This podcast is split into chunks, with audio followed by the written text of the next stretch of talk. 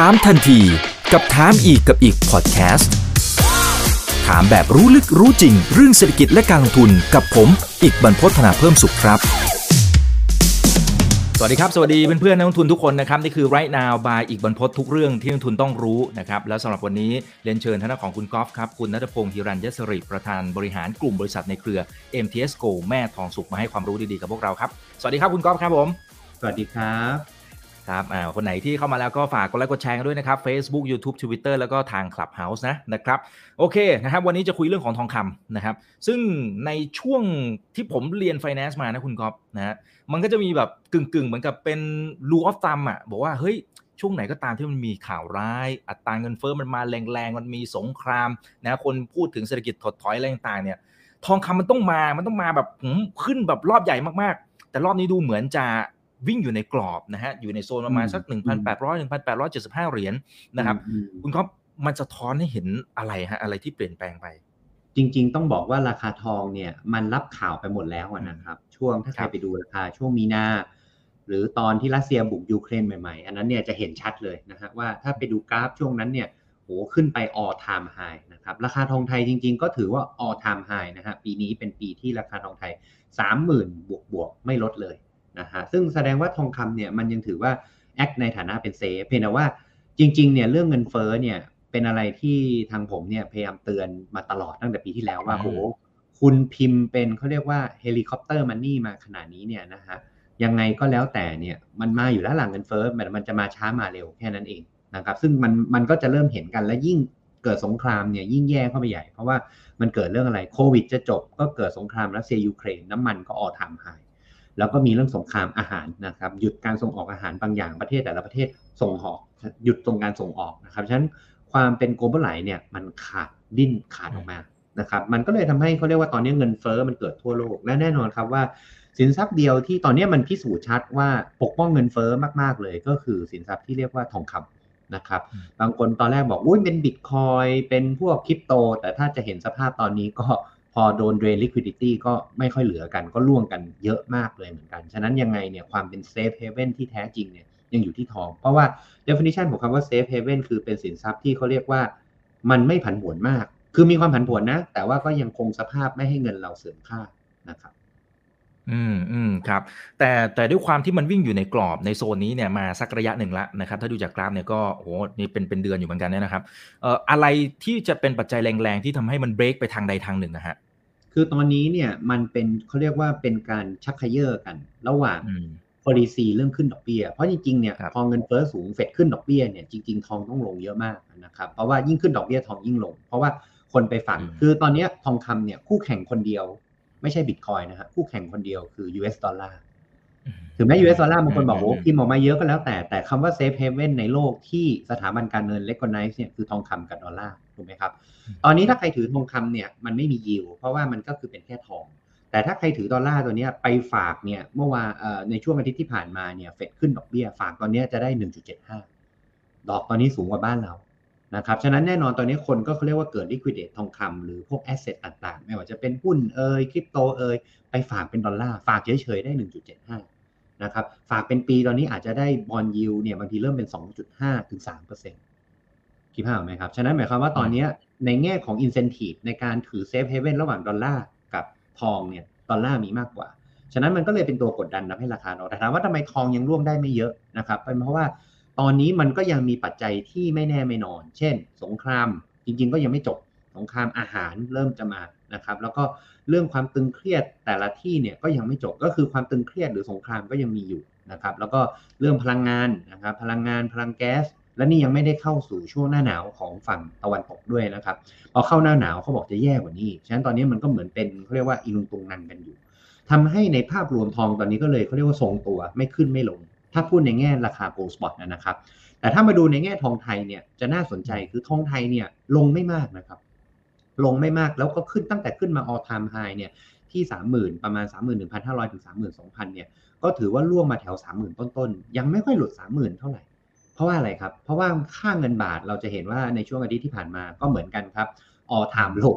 all time low 35จุดอ่อนค่ามาก5.2ก็ถือว่า all time low หมายความว่าอะไรเงินบาทอ่อนค่า เพราะว่าแน่นอนเศรษฐกิจไทยเนี่ยมันอยู่ในช่วง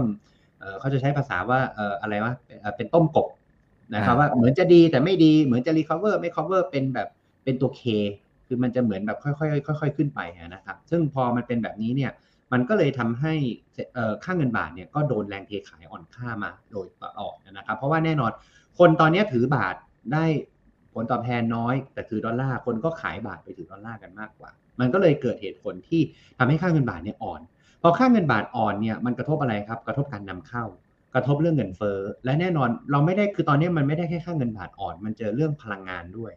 เราไปเห็นนะครับราคาดีเซล ราคาน้ำมัน ตอนนี้เขาเรียกว่าตอนนี้ไปเติมน้ำมันเนี่ยอาจจะได้นิดเดียวเอง ก็เติมได้น้อยมากค่ารถค่าน้ำมันแพงมากช่วงนี้นะครับ มันก็เลยเป็นเงินเฟ้อพอมันเป็นเงินเฟ้อปุ๊บมูลค่าเงินยิ่งอ่อนค่าเข้าไปอีก ฉะนั้นต้องพูดกลับกันว่าในช่วงที่ผ่านมาเนี่ย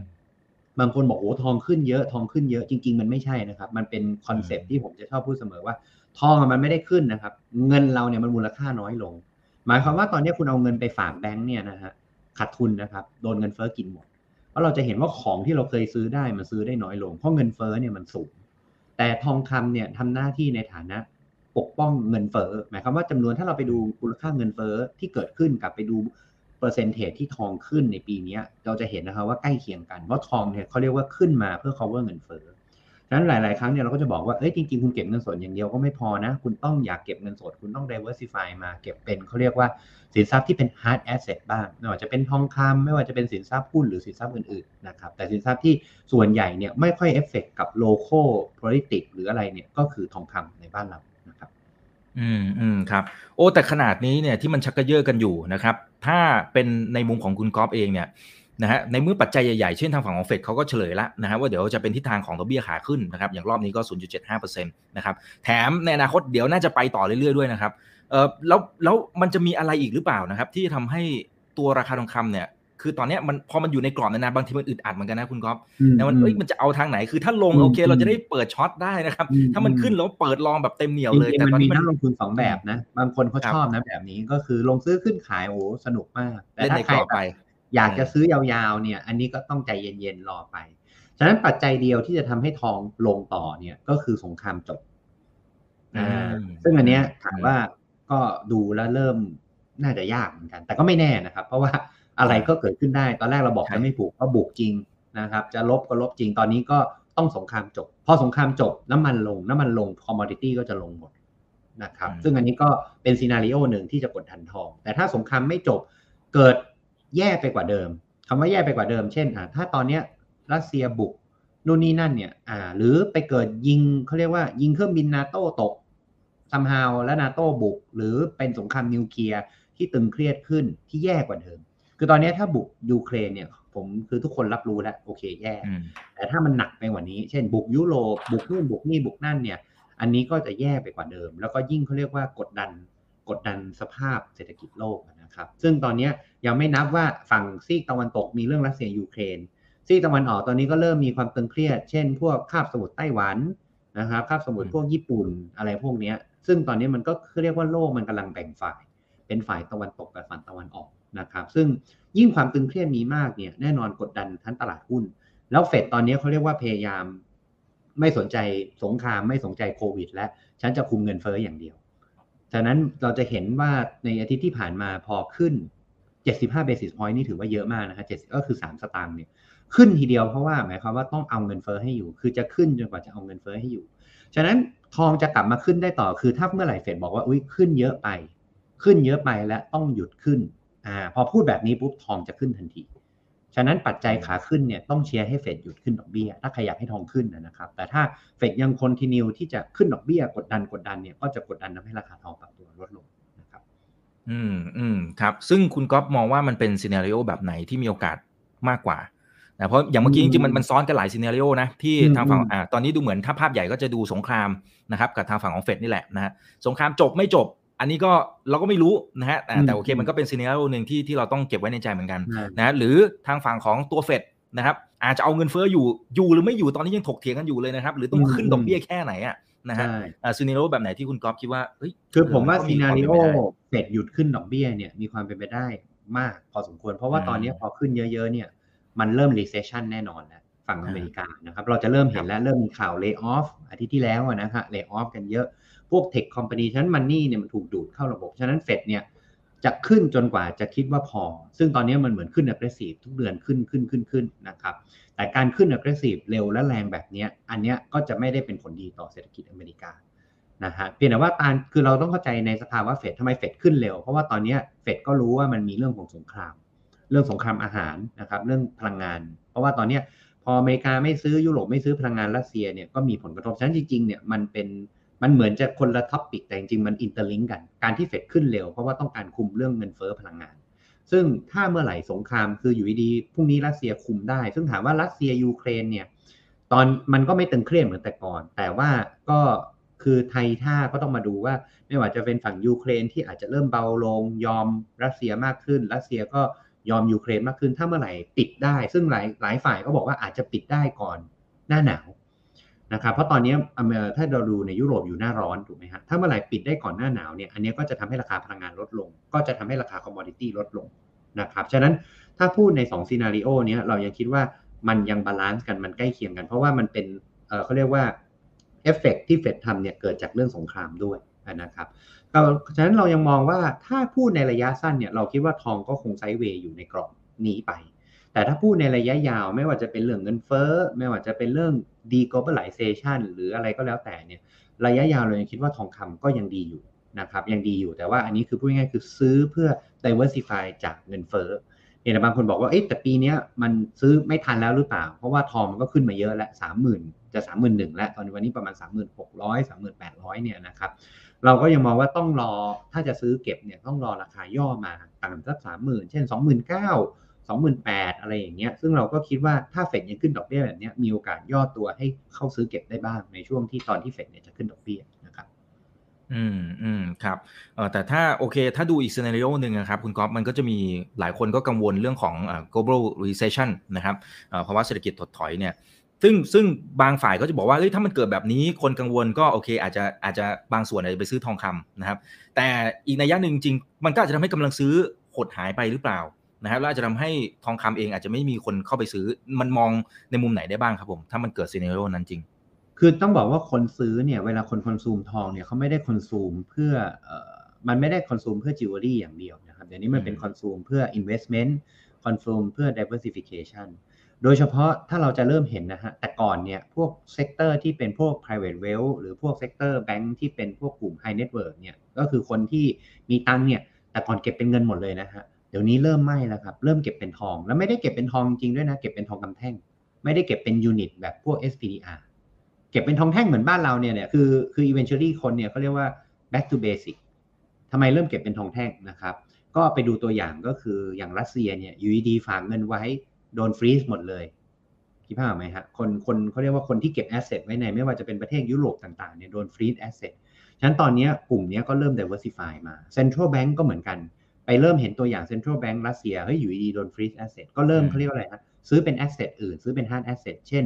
ทองคำหรืออื่นๆ ก็ขายพันธบัตรรัฐบาลออกค่อยๆ ซื้อเป็นทองคำแล้วก็เริ่มเอาเข้าประเทศ ฉะนั้นเทรนด์เนี่ยเราจะเริ่มเห็นว่าไม่ว่าจะเป็นกลุ่ม high net worth หรือกลุ่มแบงก์เนี่ยเริ่มซื้อทอง physical เก็บ แล้วก็ไม่ได้เก็บที่ประเทศนั้นด้วยมาเก็บที่ประเทศประเทศของแต่ละคนเองนะครับฉะนั้นเทรนด์ในการซื้อเนี่ยจะค่อยๆมีอยู่ รวมไปกับว่าฝั่งอินเดียเริ่ม recover และ ฝั่งจีนที่เป็นผู้ซื้อรายใหญ่อันดับหนึ่งของโลกเนี่ยก็เริ่มเปิดประเทศกลับมานะครับเพราะเซี่ยงไฮ้จริงๆเนี่ยปิดไป 3 เดือนนี่ก็ effect demand พอสมควร แต่ตอนนี้เซี่ยงไฮ้เริ่มเปิดก็เริ่มกลับมา demand คนเริ่มกลับมาเพียงแต่ว่าตอนนี้ช่วงที่ผ่านมาอาทิตย์สองอาทิตย์เนี่ยเขาให้เปิดแต่เขาเรียกว่าเอ่อ essential ก็คือพวกสำคัญ เช่นคลินิกร้านยาซูเปอร์มาร์เก็ตพวกเอ่อมอพวก luxury เช่นพวกร้านทองหรือสินค้าแบรนด์เนมเนี่ยยังไม่ได้เปิดนะครับแต่ว่า กำลังมี plan จะเปิดภายในเดือนหน้า ซึ่งพอพอมันเริ่มเศรษฐกิจรีซู ไม่ว่าจะเป็นเซี่ยงไฮ้หรือปักกิ่งเนี่ยมันก็จะทำให้ demand กลับมาในฝั่งจีน เศรษฐกิจจีนน่าจะกลับมา recover ได้นะครับฉะนั้นด้วย demand ที่กำลังจะเกิดขึ้นตรงนี้เนี่ยอาจจะเป็นตัว support ทำให้ราคาทองเนี่ยไม่ได้ปรับตัวลดลงนะครับเพราะว่ามันเริ่มมี demand ฉะนั้นเรายังคิดว่าราคาทองถ้าลงเนี่ยอาจจะลงได้ไม่มาก อาจจะลงสักประมาณ 1,750 บวกลบเลนจ์ประมาณนี้ถึง7,000 1,700 แต่ว่าแน่นอน การที่เฟดขึ้นดอกเบี้ย aggressive เนี่ยมันก็เป็นตัวเขาเรียกว่า counter balance กับ demand ที่การซื้ออยู่นะครับอืมอืมครับอ่ารวมไปถึงตัวทิศทางของทางฝั่งของดอลลาร์นะครับ ซึ่งเดี๋ยวจะเชื่อมมาที่ทางฝั่งค่าเงินบาทด้วยนะครับ คือถ้าสมมติว่าทางเฟดเนี่ยก็เขายังขึ้นอัตราดอกเบี้ย ซึ่งตอนเนี้ยเรายังเราอาจจะยังไม่รู้ว่ามันจะไปพีคเอ่อที่ตรงไหนนะครับ สมมุติเขาขึ้นดอกเบี้ยไปเรื่อยดอลลาร์ก็น่าจะมีโอกาสที่แข็งค่าขึ้นไปอีกถูกไหมฮะอ่าโดยโดยโดยเซนส์ที่ใช่ที่เงินมันอาจจะโฟลกลับเข้าไปต่าง ใช่นะครับใช่เพราะๆคอ่านตรงนี้ปก็จะยิ่งทำให้ อืม ก็จะยิ่งทำให้ทองเนี่ยปรับตัวลดลงนะครับเพราะทองอืมเนี่ยถ้าพูดในแง่ asset เราจะให้เริ่มเห็นนะฮะ SPDR เนี่ยเราจะเริ่มเห็นเทรนด์ก็คือจะเริ่มขาย ก็คืออ่ากองทุนที่ใหญ่ที่สุดในโลกที่เป็นกองทุนทองเนี่ยก็จะเริ่มขายนะครับ ก็จะทำให้เขาเรียกว่า คนไปถือดอลลาร์มากขึ้นอืมกดดัน ฉะนั้นมันไม่ได้แค่กดดันราคาทองมันกดดันทุกสกุลเงินนะครับ เราจะเห็นอืมทุกสกุลเงินเลยในเอเชียเนี่ยอ่อนค่า ไม่ว่าจะเป็นเยนที่อ่อนสุดในประวัติศาสตร์นะครับ ค่าเงินบาท หรือแม้แต่สกุลเอเชียอื่นๆก็อ่อนค่าไปไปไปไปพร้อมกันเหมือนกัน ฉะนั้นมันก็เลยถ้าถ้าดูในแง่ราคาทองเป็น gold spot เนี่ยมันอาจจะดูแล้วลงนะ แต่ถ้าดูเป็นแง่ราคาทองไทย ราคาสมาคมเนี่ยมันลงไม่เยอะกลับกลายเป็นขึ้นด้วยซ้ำแต่การขึ้นเนี่ยมันขึ้นจากค่าเงินบาท มันไม่ได้ขึ้นจากเอ่อเขาเรียกว่าขึ้นจากตัวราคาทองนะครับ เพราะว่าค่าเงินบาทมันอ่อนค่าตามสภาพเศรษฐกิจ หรือการสภาพการบริหารจัดการภายในของแต่ละประเทศนั้นๆ อืมครับเออพอพอจะมีหลักคิดคร่าวๆไหมครับว่าไอตัวสปอตทองคำในตลาดโลกกับค่าเงินบาทที่มันอ่อนค่าเนี่ยอันไหนที่มันจะปกติมันจะเอฟเฟกมากกว่าหรือในในเชิงของตัวราคานะฮะสมมุติว่าในอนาคตเอ่อไอตัวทองคำมันร่วงลงไปอีกมันสักเท่าไหร่ยังไงนะฮะแล้วค่าเงินบาทเกิดมันอ่อนค่าปั๊บมันตุ้ตะอะไรยังไงนะฮะพอจะให้เห็นภาพได้ไหมครับ คือธรรมดาเนี่ยราคาทองไทยขยับเนี่ยนะฮะมันขยับตามราคาทองเป็นหลัก ก็คือราคา gold gold ที่ลอนดอนเนี่ยนะฮะจะขยับตามราคาที่ลอนดอนเป็นหลัก ก็คือราคา gold spot ต่อออนซ์โอเคเพียงแต่ว่าราคาบ้านเราเนี่ย ช่วงเนี้ยที่มันขยับขึ้นเป็นเพราะบาทอ่อน แล้วบาทเดี๋ยวนี้มันไม่ได้อ่อนแบบเออสิบสตางค์สิบห้าสตางค์เดี๋ยวนี้มันอ่อนทีห้าสิบสตางค์อาทิตย์ที่แล้วเนี่ยถ้าเราไปดูค่าเงินบาทเนี่ยนะครับ อ่อนค่าลงเกือบห้าสิบสตางค์หนึ่งอาทิตย์อาทิตย์เดียว หมายความว่าโอ้โหมันอ่อนเร็วมากอ่อนแบบเร็วมากเลย เพราะว่าตอนนี้มันเหมือนเอ่อ แบงก์ชาติอาจจะปล่อยโฟลตมากขึ้น ก็เลยทำให้บาทเนี่ยสวิงแรงมากและเร็ว ซึ่งพอในสภาพที่ตลาดเป็นแบบนี้นะครับทำให้เขาเรียกว่าออทองไทยเนี่ยพอบาทอ่อนตอนนี้มันก็ขึ้นตามค่าเงินบาท เพราะว่าบาทมูลค่ามันน้อยลงพอบาทมูลค่ามันน้อยลงแน่นอนทองไทยที่ตีสภาพเป็นคุณเงินบาทเนี่ยก็จะมีมูลค่าสูงขึ้น มันก็เลยทองไทยตอนนี้ถึงแม้เมืองนอกจะลงอะกลับไม่หลุดสามหมื่นเลย ซึ่งจริงๆ ถ้าด้วยสภาวะถ้าเราไปเทียบค่าเงินบาทปีที่แล้วเนี่ยทองมันต้องต่ำกว่าสามหมื่นแล้วแต่ตอนนี้มันไม่ต่ำกว่านะครับอืมซึ่งมันก็อืมมองกับสภาพว่าเท่ากับว่าเหมือนเหมือนกับสินค้านำเข้า ไม่ว่าจะเป็นสินค้าอื่นๆ ที่เราต้องนำเข้าเนี่ย ก็ถือว่ามันก็จะต้องนำเข้าแพงขึ้นเพราะเราซื้อที่ราคาบาทอ่อนลงถูกไหมครับมันก็เลยทำให้แต่ว่าแน่นอน exporter เนี่ยจะดีเพราะว่า exporter เนี่ยก็ export ในราคาที่สูงขึ้น ก็จะเป็น balance กัน แต่ว่าในแง่ของราคาทองไทยเนี่ย ก็จะอิงไปกับราคาบาทในช่วงนี้นะครับ อืมครับ แล้วทาง MTS มีมีประเมินแบบสถานการณ์ที่ที่แบบสุดโต่งเลยไหมครับ ทั้ง best case กับ worst case เลย ทั้งทางฝั่งของอาทองคำสปอตนะครับแล้วก็รวมไปถึงตัวค่าเงินบาทอ่าเผื่อคุณผู้ชมเขาจะได้เอาไปเป็นกรอบไว้ดูนะครับเออเราอาจจะเดี๋ยวให้ดูอันนี้เป็นกรอบในระยะสั้นที่เราวางไว้ก่อนนะนะฮะคือครับประมาณอาทิตย์เอ่อประมาณสักสองอาทิตย์เนี่ย อันนี้ระยะสั้นนะครับ ยังไม่ได้แบบเป็น long term ก็คือเราคิดว่าประมาณแนวรับพันแปดร้อยพันแปดร้อยสามสิบแนวต้านประมาณพันแปดร้อยเจ็ดสิบนะครับ ถ้าใครเล่นเป็นพวกฟิวเจอร์เนี่ยก็จะอยู่ประมาณสัก range ใกล้เคียงกัน แต่ถ้าเป็นทองคำแท่งเนี่ยเราจะให้ไว้ที่ประมาณสามหมื่นสามหมื่นถึงสามหมื่นสี่ร้อยห้าสิบแนวต้านประมาณสามหมื่นเก้าร้อยก็อันนี้เป็นระยะในในอาทิตย์นะนะฮะแต่ถ้ามองกันยาวๆเนี่ยเราคิดว่า best case scenario ก็คือเกิดสงคราม สงครามแย่ลงเงินเฟ้อคุมไม่อยู่ทองเนี่ย ผมว่ามีโอกาสไปถึง 3 5 0 0 0 3 4 0 0 0มีโอกาส แต่ถ้าเกิดเริ่มคุมเงินเฟ้ออยู่เฟดขึ้นดอกเบี้ยได้เร็ว aggressive แล้วกดดันเนี่ยราคาทองอาจจะร่วงไปแถวประมาณ 28,000 ซึ่งถ้าเราไปดูตามสถิติ ถ้าดูย้อนหลังประมาณ 10ถึง15 ปีเนี่ยนะครับตอนที่เฟดขึ้นดอกเบี้ยเนี่ยจริงๆทองต้องลงเยอะมาก ต้องลงไปเกือบอย่างน้อย2-3,000 บาทต่อบาททองคำถ้าดูตามสถิตินะฮะเพียงแต่ว่าตอนเนี้ยมันอยู่ในสภาพที่คือธรรมดาเนี่ยมันจะเป็นเขาเรียกว่า recession หรือเป็นช่วงช่วงเศรษฐกิจเฟื่องฟู แต่ตอนนี้มันอยู่เขาเรียกว่าสภาวะ stagflation ก็คือมีทั้ง recession และมีทั้ง inflation ซึ่งมัน mix กันอยู่พร้อมกัน มันก็เลยทำให้ทองเนี่ยมันกลับร่วงแต่ไม่มากนะครับ ฉะนั้นเรายังคิดว่าถ้าพูดถึงเรื่องการซื้อเนี่ยใครอยากซื้อเป็น long term asset เก็บไว้เนี่ยให้รอตอนราคาย่อตัวก่อน เราคิดว่าคงมีโอกาสได้เก็บแถว 29,000 แถวประมาณสักเอ่อ29,000กลางๆ อย่างเงี้ยเราคิดว่าน่าซื้อเก็บ29,000 28,000เนี่ยเราคิดว่าเก็บได้ ส่วนใครบอกว่าอยากไปขายซื้อไว้ตอน30,000กว่าเนี่ยก็เดี๋ยวไปรอสัก32,000 33,000เพราะว่าเรายังเชื่อว่าในสภาพอินฟลชันกับสภาพที่เตียนดี globalization เนี่ยมีโอกาสที่ราคาทองเนี่ยจะกลับไปที่แถวโซนไฮเดิมที่ 32,000 33,000 นะครับเพียงแต่ว่าตอนนี้มันอาจต้องมีการแรง sell off ออกมาก่อน เพราะว่าถามว่าราคาทองเรื่อง inflation เนี่ยผมว่าเขารับไปเกือบหมดแล้ว รับข่าวไปหมดแล้ว เพราะว่าจริงๆตอนที่ทองมันขึ้นเนี่ยมันไม่ได้เพิ่งขึ้นปีนี้นะครับช่วงเดือน 2 เดือนมันขึ้นมาตั้งแต่ต้นปี เพราะถ้าเราไปดูตอนรัสเซียเนี่ยตอนนั้นทองก็ประมาณ 28,000 2 9 0 0ตอนนี้ก็ขึ้นมาเยอะมากช่วงรัสเซีย ขึ้นมาเกือบ3,000 กว่า แล้วก็ตองลงกันลงกันไม่มาก เพราะว่าบาทมันอ่อนนะครับ อืมอืมครับอ่าเพราะฉะนั้นถ้าเป็นในเชิงของกลยุทธ์นะครับ อันนี้สำหรับทั้งคนที่อาจจะยังไม่มีของก็ได้นะฮะอ่าเพราะบางคนเขาอาจจะจดจดจ้องจ้องอยู่นะครับ หรือบางคนโหติดดอยก็ก็อาจจะมีนะครับคุณก๊อฟนะเพราะบางคนอาจจะซื้อไปรอบล่าสุดเนี่ยเออเรามีทางออกยังไงได้บ้างครับเออถ้ารอบล่าสุดถ้าเป็นเงินเย็น ผมว่าถือได้ยาวๆนะครับ แต่ว่าถ้าเป็นช่วงนี้บางคนบอกว่ามันไม่ขึ้นไม่ลงเลย อยากเล่นสั้น ๆ ก็ผมว่าเล่นในกรอบนี้ก็ได้นะฮะก็ลงซื้อขึ้นขาย ซึ่งถ้าผมให้ดูเป็นในภาพเทคนิคเนี่ยก็จะเห็นว่า range เนี่ยมันใกล้เคียงกันก็คือเนี่ยประมาณ 1,800 1,830 แถวเนี้ย1,870 ระยะสั้นนะครับเนี่ยอยู่ใน range เนี้ยถ้าใครเก็งกำไรหรือเล่นเป็นพวก derivative เช่น Gold Future Gold Comex เนี่ยก็ลงซื้อขึ้นขายได้ ก็ถือว่าเล่นในกรอบก็โอเค มันจะมีกรอบบนกรอบล่างอยู่ ก็ถือว่ายังโอเคอยู่ แต่ถ้าเทียบเป็นทองไทยเนี่ยเราจะเห็นว่าเนี่ยฮะตั้งแต่ เกิดสงครามมา อันนี้สงครามนะครับ สงครามประมาณ 29,000 จนถึงเลนจ์ประมาณ 3,900 จนถึง 32,000 เนี่ยไม่ค่อยหลุดเท่าไหร่ ถือว่ายังอยู่ในกรอบ ฉะนั้นบางคนบอกอยากซื้อซื้อตอนนี้ดีไหมก็จะเห็นนะครับว่าถ้าซื้อตอนนี้มันจะอยู่โซนโซนบนเห็นไหมฮะ36,000 38,000เราอยากให้ลงมาแตกสัก29,500เนี่ย ถ้าเมื่อไหร่ราคากราฟลงมาโซนเนี้ยเราก็คิดว่าน่าซื้อเก็บ เพราะว่าผมยังคิดว่าช่วงนี้เป็นช่วงที่ยังมีโอกาส หมายความว่าถ้าเฟดยังขึ้นดอกเบี้ย มีแรงกดดันนะครับใน US ดอลลาร์แข็งค่าขึ้นเรื่อยๆเนี่ยก็ปรับตัวลดลงแต่แน่นอนต้องอย่าลืมว่าบ้านเราเนี่ยมันมีปัจจัยเรื่องค่าเงินบาทพอมันมีปัจจัยเรื่องค่าเงินบาทเนี่ยก็ต้องมาดูว่ามันจะทำให้ทองเนี่ยร่วงลงมากแค่ไหน เพราะถ้าบาทยิ่งอ่อน บางคนตอนนี้ forecast บาท 36 แต่ว่าจริง ๆ ปีนี้บาทก็หักปากกาเซียนเยอะนะฮะบางคนบอกแข็งบางคนบอก อ่อนแค่ 34.8 นี่ก็ไปหมดนะครับ เพราะว่าตอนนี้มันบาทฟักจูเอตพอสมควร แล้วเวลาสวิงสวิงแรงมากแป๊บเดียวเองนะครับ อืมอืมครับอ่าเมื่อกี้คุณก็บอกว่าถ้าสำหรับเงินเย็นสามารถถือได้นะครับ ยาวๆนะครับใช่เออแต่คถ้ารับแต่ถ้าเงินไม่ได้เย็นขนาดนั้นแหละครับ ก็เล่นเป็นในกรอบอ่าก็เล่นเล่นเป็นในกรอบหมายความว่าเล่นเป็นแบบลงซื้อขึ้นขายเล่นแบบพวก derivative future หรือแบบ ใครเล่นพวกซื้อซื้อทองผ่านพวกเป๋าตังอะไรอย่างเงี้ยก็ซื้อลงซื้อขึ้นขายลงซื้อขึ้นขายอะไรอย่างงี้ก็ได้ครับ ก็ถือว่าอืมเล่นเป็นเก็งกำไรระยะสั้น ไม่ได้ไม่ได้ถือยาวๆ แต่ถ้าบางคน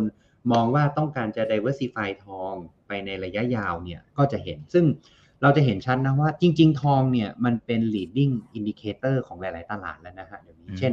จริง ๆ ตอนที่เฟดเนี่ยจะขึ้นดอกเบี้ยเนี่ยนะครับทองเนี่ยเราจะรับรู้ข่าวคนแรกนั้นมันจะร่วงคนแรกเลย ซึ่งถ้าเราไปดูช่วงช่วงที่ผ่านมาเนี่ยนะฮะทองตั้งแต่ตอนนั้นประมาณ 2,000 เหรียญถ้าใครจำได้นะอันนี้ร่วงมา 200 เหรียญแล้วแต่ร่วงประมาณเนี้ย10%แล้วก็เริ่มหยุดนะแถวพันแเนี่ยยังไม่ลงนะครับ ซึ่งตอนนั้นน่ะตลาดไม่ว่าจะเป็นพวกตลาด N a s d a q คริปโต พวกเนี้ยโอ้ยังชิวๆทุกคนยัง happy เข้าไปซื้อกันอยู่นะฮะช่วงนั้นยังยังบูมบูมๆกันอยู่ ซึ่งพอเฟดเริ่มขึ้นกันจริง ๆ เนี่ยมันเกิด liquidity drain นะครับ ฉะนั้นจริงๆ เนี่ย ถ้าใครดูราคาทองเนี่ย มันเป็นเหมือนกึ่งกึ่ง leading indicator ของตลาดอื่นด้วย เพราะว่าตอนเนี้ยสิ่งที่เกิดขึ้นคือพอเฟดขึ้นดอกเบี้ยเนี่ย พวกกลุ่ม tech ร่วงก่อนอืมทำไมกลุ่ม tech ร่วงก่อน เพราะว่า tech company เนี่ย ได้ funding มาจากพวก VC ได้ฟันดิ้งมาจากพวกเอ่อพวกพวกเอ่อเขาเรียกว่า investor ถูกไหมครับฉะนั้น investor แต่ก่อนเนี่ย เฮ้ย ฉันลงพวกเนี้ยโอเค แต่ตอนเนี้ยเอ้ย ถ้าฉันต้องลงพวกเนี้ยฉันไปฝากดอกเบี้ยกิน 3%สบายๆ เนี่ยทำไมฉันต้องมาเสี่ยง มันก็เลยเกิดเขาเรียกว่า liquidity drain จากพวกกลุ่มนี้ มันก็เลยเกิดว่า tech company เนี่ย valuation ก็จะตกนั้นเราจะเห็นว่าพวกกลุ่มกลุ่ม tech เนี่ยร่วงแรงมาก พอกลุ่ม tech ร่วงแรงต้องทำไมฮะ ก็จะเกิดคล้ายๆเขาเรียกว่าต้องเพิ่ม liquidity ซึ่งกลุ่ม tech พวกนี้ liquidity เข้าไปใช้อะไร เขาเอาไปใช้ซื้อพวกคริปโต ซื้อพวกเอ่อ asset อื่นๆ มันก็ต้อง liquidate คริปโตเพื่อเอา liquidity จากคริปโตมาเพิ่ม liquidity เพิ่ม liquidity ไม่พอเราก็จะเริ่มเห็นข่าวว่า ช่วงนี้เป็นไงครับ tech company เริ่ม lay off อืมต้องเซฟก็คือต้องเริ่มแคชต้องต้องเก็บแคชแล้วนั้นตอนนี้มันก็เลยเกิดภาวะสภาวะเฟียว่าโอ้โหทุกคนเล y o อ f กันเต็มไปหมดเลย ทุกคนต้องเก็บเงินสด เพราะว่ามันจะเริ่มเกิดสภาวะตึงเครียดเพราะอินเวสเตอร์บอกว่าฉันฉันไปลง Treasury Bond ปลอดภัยได้2-3%ทำไมฉันก็ถือว่าเก็บเป็นเงินสดไว้ แล้วฉันไม่ต้องลงตรงนี้มันก็เลยเกิด Tech Crunch ขึ้นมา นะครับมันก็เลยเป็นสภาพที่เขาเรียกว่าเกิด liquidity crunch ในตลาดอื่นๆ รวมถึงคริปโต ในขณะที่ทองเนี่ยถามว่าลงไหมก็ลงมาแล้วนะฮะแต่ว่าลงมาเริ่มไม่ค่อยเยอะแล้วหมายความว่าลงมาจนใกล้สุดแล้ว แต่ถามว่ามีโอกาสลงอีกไหมอาจจะไม่มาก อาจจะแค่สัก 50 เหรียญ80 เหรียญแต่เราคิดว่าสักโซนพันเเนี่ยน่าจะเริ่มหยุดแล้วน่าจะไม่ได้ลงมันลึกพอสมควรนะครับ อืมครับเอ่อเมื่อสักครู่นี้คุณก๊อฟพูดมาผมว่าเป็น keyword ที่น่าสนใจเรื่องของ liquidity สภาพคล่องต่างๆนะครับเอ่อแต่ทีนี้หลายคนยังไม่ได้พูดถึงเรื่องของประเด็นของ QT นะครับว่ามันมีมันมีผลกระทบต่อทางฝั่งของทองคำอย่างไร และมันจะมีผลต่อในเรื่องของสภาพคล่อง สมมุติว่าเขาเขาเริ่มถอนออกไปเรื่อยๆเนี่ยอืมนะครับอืมในท้ายที่สุดที่เราบอกว่าเอ้ยทองคำมันดูแข็งๆเนี่ย แต่ถ้าสภาพคล่องในตลาดมันหายไปสุดท้ายก็ไม่รอดเหมือนเดิมหรือเปล่าฮะเออจริง ๆ ต้องบอกว่า ในปีที่ผ่านมาเนี่ยเราคิดว่า QE ที่ไหลเข้ามาในตลาดทองคำเนี่ยเราคิดว่าถือว่าถ้าเทียบกับช่วง Hamburger Crisis เนี่ยนะฮะเราคิดว่ายังไม่มากเท่าตลาด tech กับคริปโตอืมเพราะเราจะเห็นชัดเลยว่า tech กับคริปโตเนี่ยโอ้โหเม็ดเงินไหลไปตรงนั้นเยอะมากคิดภาพไหมครับฉะนั้นทองก็มีแต่เราจะเห็นชัดช่วงสงคราม สงครามก็คือรัสเซียยูเครนเนี่ยทองขึ้นนะครับ ฉะนั้นตอนนี้พอเกิด QT ปุ๊บเนี่ยแน่นอนจริง ๆ ราคาทองเนี่ยรับข่าวเรื่อง QT ไป มันก็เลยร่วงลงมาหลังจากจบสงครามคิดภาพไหมครับ ฉะนั้นตัวที่จะโดนเยอะสุด ซึ่งเราจะเห็นเริ่มเห็นชัดก็คือพวกตลาดหุ้นที่เป็น tech เป็นพวก tech company blue chip tech เนี่ยโดนหมดนะครับแล้วก็ตลาดคริปโตที่ในช่วง2อสามอาทิตย์ที่ผ่านมาเนี่ยจะเห็นว่าโหมันร่วงทีร่วงแรงมาก เพราะว่ามันไม่มีสถาบันการเงินเข้าไปรับตอนนี้มันเป็นมันเป็น speculative อย่างเดียวฉะนั้นเวลาลงมันลงแรง นะครับแล้วซึ่งอันนี้ยังไม่รวมพวกเคสลูน่าเคสอะไรที่มันเริ่มมีมี scenario แปลกๆ เพราะว่าพวกนี้ต้องเข้าใจคือไม่ว่าจะเป็นตลาดคริปโตหรือตลาดการเงินเนี่ยมันมันแอคสภาพเหมือนกัน คือหมายความว่า เวลามันร่วงลงแรงๆเนี่ยนะฮะมันจะเกิดเขาเรียกว่า call margin เพราะพวกนี้เขาใช้ leverage ซื้อพอมันเกิด call margin มันต้องเกิด liquidate พอมัน liquidate เวลามันลงมันก็ liquidate liquidate ไปเรื่อยๆนะครับในขณะที่ตลาดทองเนี่ยมัน mature แล้วฉะนั้นเวลามันลงเนี่ยมันลงแต่มันจะมีสถาบันการเงินรับ ในช่วงที่สภาวะลง ฉะนั้นมันก็เลยจะไม่ได้ลงแรงมาก ฉะนั้นกลับมาคำถามที่เมื่อกี้คุณอิทถามว่า เอ๊ะแล้ว QT นี่จะกระทบไหม กระทบ แต่เราคิดว่ารับข่าวหรือรับรู้ไปหมดแล้ว ในตลาดทองอะนะครับ ในขณะที่ตลาดหุ้นเทคหรือตลาดที่เป็นคริปโตเนี่ยเราคิดว่าเพิ่งเริ่มรับสภาพข่าวนี้ไปก่อน มันก็เลยทำให้เกิดสภาวะเซลล์ออฟที่เยอะมากในช่วงนี้นะครับอืมครับ โอเค แล้วแล้วมันจะมีกรณีไหนไหมครับ ที่ที่สภาพคล่องทางฝั่งของทองคำอาจจะถูกดูดออกไปหมดเลยนะครับ แล้วทำให้สุดท้ายมันอาจจะแบบโอ้โหร่วงลงมาหนักๆนะครับอืมก็ก็คือ scenario worst case นะฮะก็คือขึ้นดอกเบี้ยแบบห้าเปอร์เซ็นต์โอเคสมมตินะ ดอกเบี้ยจากสามเป็นห้าเปอร์เซ็นต์อ่าฉะนั้นคุณอีกคิดว่าสถาบันการเงินเนี่ย อาจจะแต่ว่าถามว่าจะ sell off หนักแบบคริปโตไหมคือแบบร่วงที่ ยี่สิบเปอร์เซ็นอะไรอย่างเงี้ยในวันสองวันคงคงไม่ใช่นะฮะเพราะเรายังคิดว่าทองคำเนี่ยมันยังมีเรื่อง asset ของค่าทุนต้นทุนหน้าเหมือง มันยังมีฟันดัมเ n น a l อื่น ๆ ที่ยังมีอยู่ มันไม่เหมือนพวกคริปโตที่มันมันไม่มี base หรือไม่มีสถาบันการเงินรับ คือเวลาร่วงมันรูดเลย เพราะมันมีแต่ retail ถูกไหมฮะในขณะที่ทองถามว่าร่วงมีไหมมีอาจจะลงไปเห็นพันเจ็ดพันหกแต่ถามว่า เราจะเราจะหยุด base แล้ว ถ้าไปดูตัวอย่างช่วง Hamburger Crisis ตอนที่เกิด QE เยอะๆ ช่วงที่ผ่านมาจำได้ไหมครับอืมตอนนั้นราคาทองก็ขึ้นไปเกือบ 2,000 ประมาณ 1,950 พอเริ่มเฟดขึ้นดอกเบี้ยเป็น QT QE เริ่มลดลดลดลดลดปุ๊บเนี่ย ราคาทองก็ร่วงนะฮะ แต่ว่าไม่ได้ไปทำจุดเดิมมาจบแถวประมาณ 1,200 จนถึงประมาณ1,300 เหรียญ ตอนที่เริ่มไปในช่วงแฮมเบอร์เกอร์เนี่ย ตอนนั้นอยู่ประมาณ 900 เหรียญ นะครับหมายความว่าล่วงลงมาแต่จะมาสร้างเบสใหม่ โดยตอนนี้โจทย์ก็คือนักลงทุนทองคำเนี่ยต้องมาดูว่าถ้าเราเทียบสมมติเราดึงกราฟมาว่า 1,900 มาประมาณ 1,300 ก็คือล่วงไปได้ประมาณ 700 เหรียญ700 เหรียญถึงเลเซว่า 600 เหรียญถูกไหมฮะจากไฮเดิมชั้นรอบนี้ไฮอยู่ประมาณ 2,100เลเซนะฮะถ้าล่วงลงมาประมาณ 600 เหรียญเนี่ยก็ยังมีรูมที่จะลงได้อีกประมาณสัก 1,600 ก็คือจากเนี้ยไปอีก 200 เหรียญที่จะไปสร้างเบสใหม่ แต่ถามว่าจะลึกไปแถวพันหนึ่งถามว่าราคาทองบางคนไม่เคยมาถามผม คุณก๊อฟจะเห็นทองสองหมื่นอีกไหมผมว่าไม่น่าเห็นแล้ว น่าจะอีก น่าจะไม่มีแล้วยุคนี้ ยุคลูกยุคอะไรเนี่ย ผมว่าไม่มีโอกาสเห็นราคาทองแล้วสองหมื่นห้านี่ยังมีลุ้นนะแต่สองหมื่นนี่ไม่ไม่มีแล้วฮะมันเหมือนถ้าเราถามผมว่าอืมทองตอนที่รุ่นคุณพ่อเราซื้อกันแปดพันอ่าอ่าถามว่าโอ้โหน่าจะยากซึ่งซึ่งมันมันเทียบให้เห็นไงครับว่านั่นน่ะคือ จริงๆอะมันคือมันมันคือเงินเฟ้อนะฮะถ้าไปถามยุคคุณพ่อเราจำได้ไหมฮะตอนนั้นก๋วยเตี๋ยวชามละสิบบาทอืมวันก่อนผมไปกินโอ้โหได้มาลูกชิ้นสามชิ้นยังจะร้อยหนึ่งกินไม่กินเลย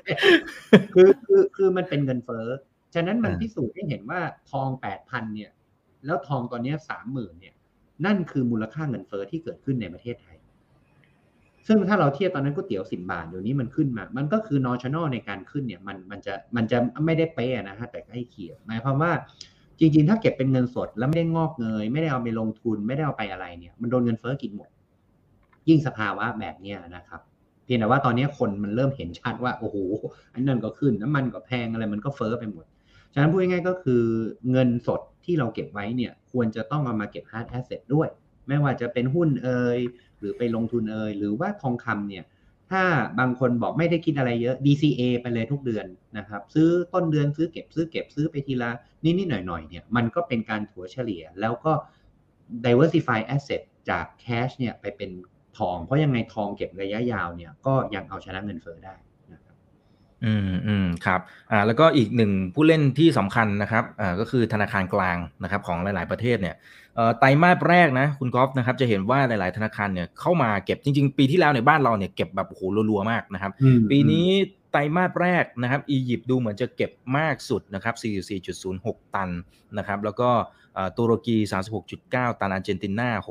6.97 นะอินเดีย 6.31 ทีนี้คำถามแรกคือ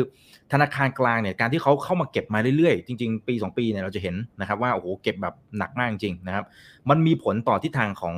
ราคาทองคำมากน้อยแค่ไหนนะครับและอย่างที่สองมันจะมีเหตุผลอะไรที่ทำให้ธนาคารกลางหลายๆแห่งเนี่ยนะครับที่เก็บมาเยอะๆเนี่ยอาจจะต้องรินขายออกมา มันมีเคสแบบนั้นด้วยไหมครับ คือต้องบอกว่าตอนนี้ธนาคารกลางที่เก็บเนี่ยมันไม่ได้เก็บเพื่อเขาเรียกว่าอะไรอะมันไม่ได้เก็บ เพื่อเป็นการลงทุนนะครับเขากำลังเก็บเพื่อ diversify จากดอลลาร์เพราะว่าสงครามรัสเซียยูเครนเนี่ยทำให้ธนาคารกลางเนี่ย หลาย ๆ ประเทศนะครับ เห็นว่าฉันฝากเป็นดอลลาร์ฉันฝากเป็น Treasury อะถ้าเกิดฉันทำอะไรเดี๋ยวนี่โดนดีๆโดนยึดเฉยเลย นี่เงินเออนี่เงินฉันฝากแบงค์ไว้นะ โดนยึดเฉยเลยอะหรือบางคนมีบ้านมีอะไรโดนยึดเฉยเลย เพราะบอกว่ามันเป็นของที่อยู่ประเทศเขา คุณทำสงคราม ถ้าคุณไม่อยู่ทางสงครามฉันยึดเงินคุณ มันก็เลยทำให้ตอนนี้แต่ละประเทศมันคิดกลับกันแล้วเฮ้ยฉันฝากดอลลาร์ Treasury นี่มัน safe จริงหรือเปล่าอยู่ดีๆ คือเหมือนคุณอิดฝากเงินไว้ที่แบงค์แบงค์หนึ่งอยู่ดีๆบอกว่าอะคุณไปทำอะไรผิดเนี่ยขอยึดเงิน เฉยเลย ฉะนั้นตอนนี้ธนาคารกลางนี่ธนาเรากำลังพูดถึงธนาคารกลางรัสเซียนะครับ ฉะนั้นตอนนี้คนที่กลัวคนแรกคือใครทราบไหมครับ จีนหรือเปล่าครับจีนใช่เขากลัวมากอ่าเก็บครับเป็นเทเชอรี่เยอะมากอยู่กับอเมริกาเป็นผู้ซื้อรายใหญ่ แต่ตอนนี้ไม่ใช่แล้วนะฮะฉะนั้นสิ่งที่เพราะอยู่ดีๆถ้าสมมติจีนสมมุตินะฮะจีนบุกไต้หวันเขาบอกเขายึดหมดเนี่ย จีนนี่ปวดหัวนะฮะอืมเพราะว่าจีนกับอเมริกาเนี่ยมัน interact กันมากกว่ารัสเซียเยอะอืมฉะนั้นสิ่งที่ตอนนี้จีนก็ อ่าเฮ้ยอเมริกาทำแบบนี้ได้เนี่ยต้อง diversify ฉะนั้นแบงก์ชาติทุกคนตอนเนี้ย ไม่ได้แค่ซื้อทองนะครับ คือธรรมดาเนี่ยเวลาเขาซื้อทองเนี่ยเขาซื้อปุ๊บเขาเก็บไว้ที่เขาเรียกว่า Bank of England เก็บไว้ที่อังกฤษอ่าฮะแต่เดี๋ยวนี้เขาซื้อปุ๊บเขาบอก เอ้ย เธอส่ง shipment มาให้ฉันเลย มาเก็บในวอลประเทศตัวเอง เพราะต่อให้เกิดซิ t u เ t ชันอะไรก็แล้วแต่ เก็บทองไว้เนี่ย ก็ถือว่ายังเป็น reserve หมายความว่าทุกประเทศเนี่ย เราพูดเหมือนมันเหมือน back to basic นะครับ ก็คือทุกคนบอกว่าฉันซื้อทองฉันเก็บฉันไม่ให้เธอเก็บฉันกลัว ฉะนั้นตอนนี้เราจะสังเกตประเทศที่ซื้อเนี่ยจะเป็นประเทศที่เหมือน semi ค่าเงินเนี่ยไม่ค่อยนั่น แล้วก็ไม่ค่อยนั่นกับอเมริกาเท่าไหร่ก็คือเป็นพวกอียิปต์เอยตุรกีอะไรอย่างเงี้ย ซึ่งเขาก็เริ่มเก็บ เหมือนรัสเซียตอนนี้บอกอ่ะเธอ sanction ดอลลาร์ไม่เป็นไร ฉันรับเป็นทอง ฉันรับเป็นรูเบิลฉันรับเป็นน้ำมัน ฉันรับเป็นเงินหยวน ไปไปไปเป็น brother อีกแบบหนึ่งแล้วฉะนั้นตอนนี้สภาพตลาดมันโดยเฉพาะปีเนี้ยมันเห็นชัดเลยว่า อยู่ดีๆ อังกฤษก็ยึดยึดทอง อยู่ดีๆ อเมริกายึดเงิน นี่เรากำลังพูดแบงก์ชาตินะฮะไม่ได้พูดแบงก์ชาติรัสเซีย ซึ่งมี asset เยอะมากฉะนั้นตอนนี้มันก็จะเปลี่ยน perspective ซึ่งตอนนี้มันเห็นชัดเลยว่าดอลลาร์เนี่ยมันจะเสื่อมค่าเออคือ อย่าพูดว่าเสื่อมค่าเลย คือดอลลาร์เนี่ยเราคิดว่าคงอยู่อีกสิบยี่สิบปีเนี่ยยังคงมีดอลลาร์แต่คนที่จะถือเนี่ยจะเริ่มน้อยลง เพราะการที่เขาเขาทำแบบนี้กับรัสเซียเนี่ยมันทำให้ทุกประเทศเห็นว่า เฮ้ย อยู่ดีๆ เธอก็ยึดเงินฉันเฉยๆ แสดงว่าไว้กับเธอเนี่ย เหมือนคนฝากแบงก์อะ อยู่ดีๆ คุณอีกฝากแบงก์แล้วเขายึดไปอะเรายังกล้าฝากไหมถ้าเป็นคนอื่นเห็นไม่ละฮะแต่ว่าอยู่ดีๆ ไปถอนเลยก็เขาไม่ให้ถอนไงฉะนั้นในช่วงห้าปีที่เราจะเริ่มเห็นเนี่ย จะเกิด de-dollarize มากขึ้น ถูกไหมฮะเหมือนแต่ก่อนเนี่ยคนพูดเฮ้ยซื้อน้ำมันต้องเป็น petrodollar หมดเดี๋ยวนี้ไม่แล้วนะครับ ต้องเป็น petro หยวน ซื้อเป็นหยวนบ้าง ซื้อเป็นดอลลาร์บ้าง ซื้อเป็นสกุลอื่นบ้าง ซื้ออะไรที่ไม่ใช่ Western currency บ้าง ฉะนั้นทองคำเนี่ยมันจะมันถามว่ามันมี currency อะไรที่จะมาทดแทนดอลลาร์ เพราะตอนนี้ดอลลาร์เป็น safe haven ถูกไหมครับ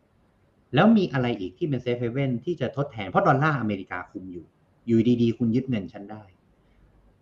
ฉะนั้นมันไม่มี asset อื่น แต่บางคนช่วงแรกๆบอกบิตคอยน์บิตคอยน์แต่เราจะเห็นว่าบิตคอยน์เนี่ยความผันผวน มันมีสูง เหมือนเอลซาวาดอร์ที่เขาบอกซื้อไปเนี่ย ตอนนี้ก็ขาดทุนกระจุย เพราะว่าซื้อไว้สูงเป็น reserve หมายความว่า reserve เนี่ยขาดทุน ฉะนั้นตัวที่เป็นอีกตัว option หนึ่งที่ยัง commonly used ในแบงก์ชาติทั่วโลกก็คือทองคำซึ่งรอบนี้มันไม่เหมือนแต่ก่อนก็คือ เขาไม่ได้ซื้อทองแล้วฝากไว้ด้วยนะฮะเราจะเริ่มเห็นเลยว่าแบงก์ชาติเนี่ยซื้อแล้วก็ซื้อแล้วก็เอ้ยเธอเอาทองส่งมาเลย ฉันเก็บในประเทศฉันเอง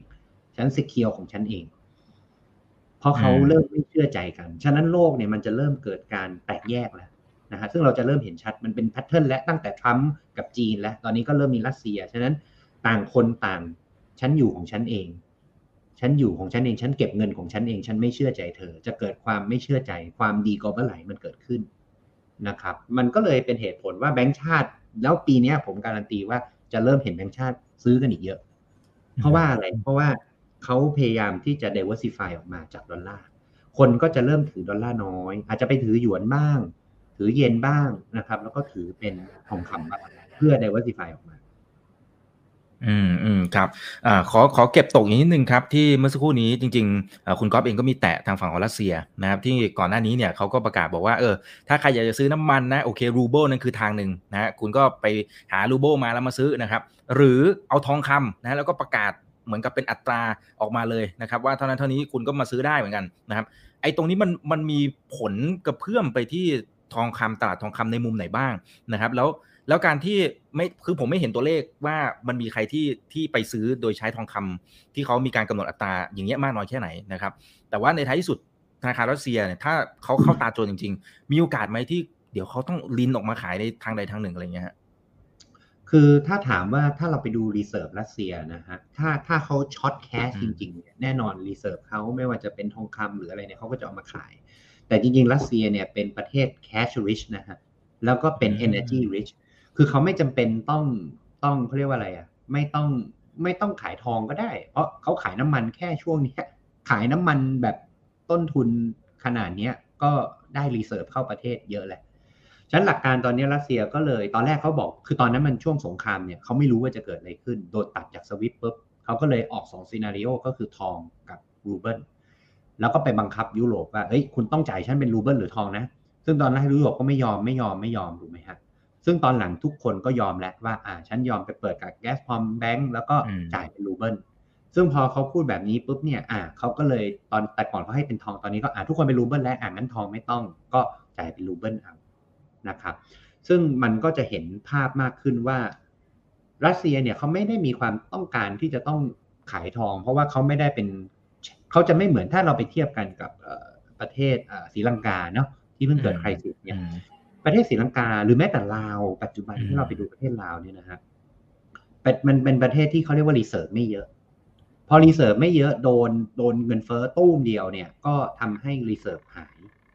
ถูกไหมครับพอ reserve หายปุ๊บก็แน่นอนเงินเฟ้อก็มาอะไรก็มา เหมือนบ้านเราตอนเนี้ย เรากำลังเอา reserve เนี่ยมาเขาเรียกว่าอุดตัวค่าพลังงานอยู่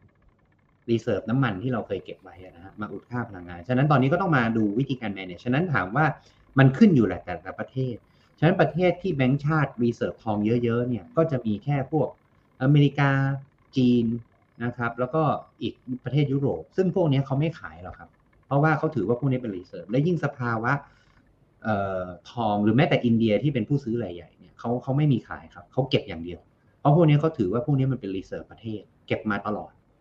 นะครับ ฉะนั้นมันก็เลยทำให้เขาเรียกว่าแรงขายจากฝั่ง physical เนี่ยน้อยมาก เพราะว่าพวกนี้คือเก็บเป็น storage และยิ่งเกิดความไม่แน่นอนเนี่ยทุกคนเก็บทองหมด เพราะไม่แน่ไม่ไม่อย่างจีนเนี่ยเขาไม่มีคริปโตแบบบ้านเราเขาก็เก็บแต่ทองเพื่อสู้เงินเฟ้อนะครับฉะนั้นมันก็เลยเราจะไม่ค่อยเห็นแบงก์ชาติเนี่ยขายแต่จะเป็นเน็ตบายเป็นหลักมากกว่านะครับเพราะผู้ที่ขายเนี่ยเขาเรียกว่าขายแล้วก็ไม่มีเงินแล้วหมดเกลี้ยงแล้วอะไรประมาณนี้ อืมอืมครับโอเคนะครับขอเก็บตกอีกนิดนึงนะครับอย่างตอนนี้หลายๆเจ้านะคุณก๊อฟเช่นพวก Goldman Sachs อะไรเงี้ยครับเขาเริ่มมองทองคำแต่ว่าเขาอาจจะมองกรอบที่ที่เป็นระยะกลางระยะยาวไปหน่อย อาจจะไม่ใช่แค่ปีนี้นะครับเขามองว่ามีโอกาสนะที่ราคาทองคำเนี่ยจะไป 2,500 เหรียญอันนี้คือปลายปีนี้อาจจะเห็นหรือต้นปี 2023 น่าจะเห็นละนะครับเจ้าอื่นๆก็จะมีที่มองไปแบบบางเจ้ามองถึงขั้นเป็น 5,000อะก็มีนะ อืมอืมคุณก๊อฟอันนั้นเฮ้ยมันอันนั้นเขามันมองแบบมันเป็นไปได้แค่ไหนอะเ worst case scenario เออ คือครับตอนนี้ทุกคนมองว่าเงินเฟ้อคุมไม่อยู่นะครับ ฉะนั้นเงินเฟ้อคุมไม่อยู่เนี่ยเอ่อทุกคนเนี่ยจะเป็นเขาเรียกว่าเอ่อทิ้งดอลลาร์คือถ้าจะไปห้าพันเนี่ย ทุกคนต้องทิ้งดอลลาร์หมด แล้วมาซื้อทอง เพราะจริงๆต้องบอกนะครับว่าอเมริกาเนี่ยเป็นประเทศเดียวในโลกที่ปีที่แล้วเนี่ย พิมพ์เงินเพื่อสู้โควิด อืมอย่างประเทศอื่นๆเนี่ยเขาเอ่อทำไม่ได้นะครับ อย่างบ้านเราเนี่ยเห็นไหมฮะจะออกจะออกเงินอะไรทีมาเข้าในอะไรคนละครึ่งเนี่ยต้องมาขออนุมัติคอรมอไปกู้ IMF ไปกู้นู่นกู้นี่เพื่อมา คือเราต้องกู้นะ แล้วเราก็ต้องใช้เงินกู้ ถึงจะมาจับจ่ายเป็นเป็นเขาเรียกว่ากระจายเงินให้กับประชาชนได้ แต่อเมริกาเขาบอกโอ้ยฉันไม่ต้องกู้ ฉันพิมพ์คุยกับเลยลงทุนพิมพ์เลยเออไม่แคร์ไง ซึ่ง แน่นอนการพิมพ์เงินเนี่ยเขาถึงบอกว่าเออมันมีถ้าพูดภาษาชาวพุทธนะมันคือกฎแห่งกรรมอะคุณทำอะไรมาอืมคุณก็ต้องมารับกฎแห่งกรรมคุณ เพราะว่าคุณพิมพ์เงินออกมาเยอะมากเนี่ยนะครับเอ่อเงินคือมันเหมือนคุณพิมพ์เงินมันถ้าใครเรียนภาษาเศรษฐศาสตร์เนี่ยมันคือ supply demand supply เงินเยอะ demand มันน้อยมันก็ต้องเกิดเงินเฟ้ออยู่แล้วนะครับ ฉะนั้นพอพอพอถ้าที่เขาพูดว่า 2,500 ถึง 5,000 เนี่ย ต้องเกิด scenario คือทุกคนทิ้งดอลลาร์หมด โดยเฉพาะอย่าลืมนะฮะผู้ถือดอลลาร์เยอะที่สุดในประเทศในโลกตอนนี้คือประเทศจีนเขาถือ treasury ตอนนี้อาจจะไม่ได้อันดับหนึ่งแล้วเป็นญี่ญี่ปุ่ปุ่นนแล้วใช่ไหมฮะอะอืมแต่ว่าตอนเนี้ยจีนกับพวกโซนเนี้ยเริ่มถือเขาเรียกว่า treasury อเมริกาเยอะ ฉะนั้นการถ้าเกิดตอนนี้เขากำลังพูดว่าถ้าเกิดสงครามมันแย่ไปกว่าเดิม เช่น เกิดเป็นเริ่มสงครามนิวเคลียร์ เกิดเป็นสงครามที่ escalate ขึ้น escalate คือแย่แล้วมันแย่แล้วมันหยุดไม่อยู่เนี่ยนะครับ อันเนี้ยมีโอกาสที่ทองอาจจะขึ้นไป 2,500นะครับ5,000นี่ผมว่า extreme ไปหน่อยแต่2,500เนี่ยมีโอกาสนะครับถ้าเกิดเกิด worst case scenario แต่ถ้าถ้าเกิดสมมุติทุกอย่างมันเริ่ม calm อย่างตอนนี้เราจะเริ่มเห็นว่าเออสงครามเริ่ม calm downขึ้นดอกเบี้ย เพื่อคุมเงินเพื่อดึงดึง liquidity ออกเนี่ยนะฮะมันก็ทำให้ market เนี่ย settle down มากขึ้น โอกาสถามว่ามีไหม ก็ต้องดูว่า เกิดสิก็คือขึ้นเงินเฟ้อคือตอนเนี้ยเฟดเนี่ยผมชอบพูดว่าเขาเหมือนเป็นเป็นคุณหมอ เศรษฐกิจอเมริกาเนี่ย พวกตัวเลขเศรษฐกิจเนี่ยคือสัญญาณของคนป่วย ถ้าขึ้นขนาดนี้เช่นขึ้นมา 1.7 ขึ้นมา1.75แล้วมาดูเงินเฟ้อปรากฏเงินเฟ้อยัง